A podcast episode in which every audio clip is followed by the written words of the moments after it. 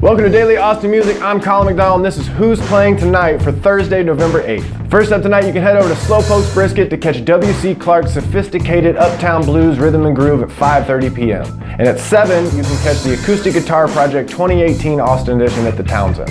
Now, the Acoustic Guitar Project is a global music platform and concert series that inspires musicians to write an original song and record it live in 1 week.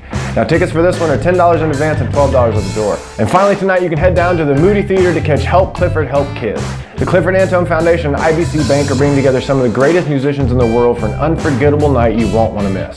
The Jimmy Vaughan Trio with Mike Drifter Flanagan and George Raines, Jai Milano and Soul Man Sam featuring special guest Delbert McClinton. Tickets are $20 to $50 and all proceeds from the show will benefit American Youth Works, a nonprofit focused on building brighter futures and stronger communities through education, service, and job skills training. Now that's it for Who's Playing Tonight for Thursday, November 8th. If I missed anything on the show, please let me know in the comments below. I'll see you tomorrow.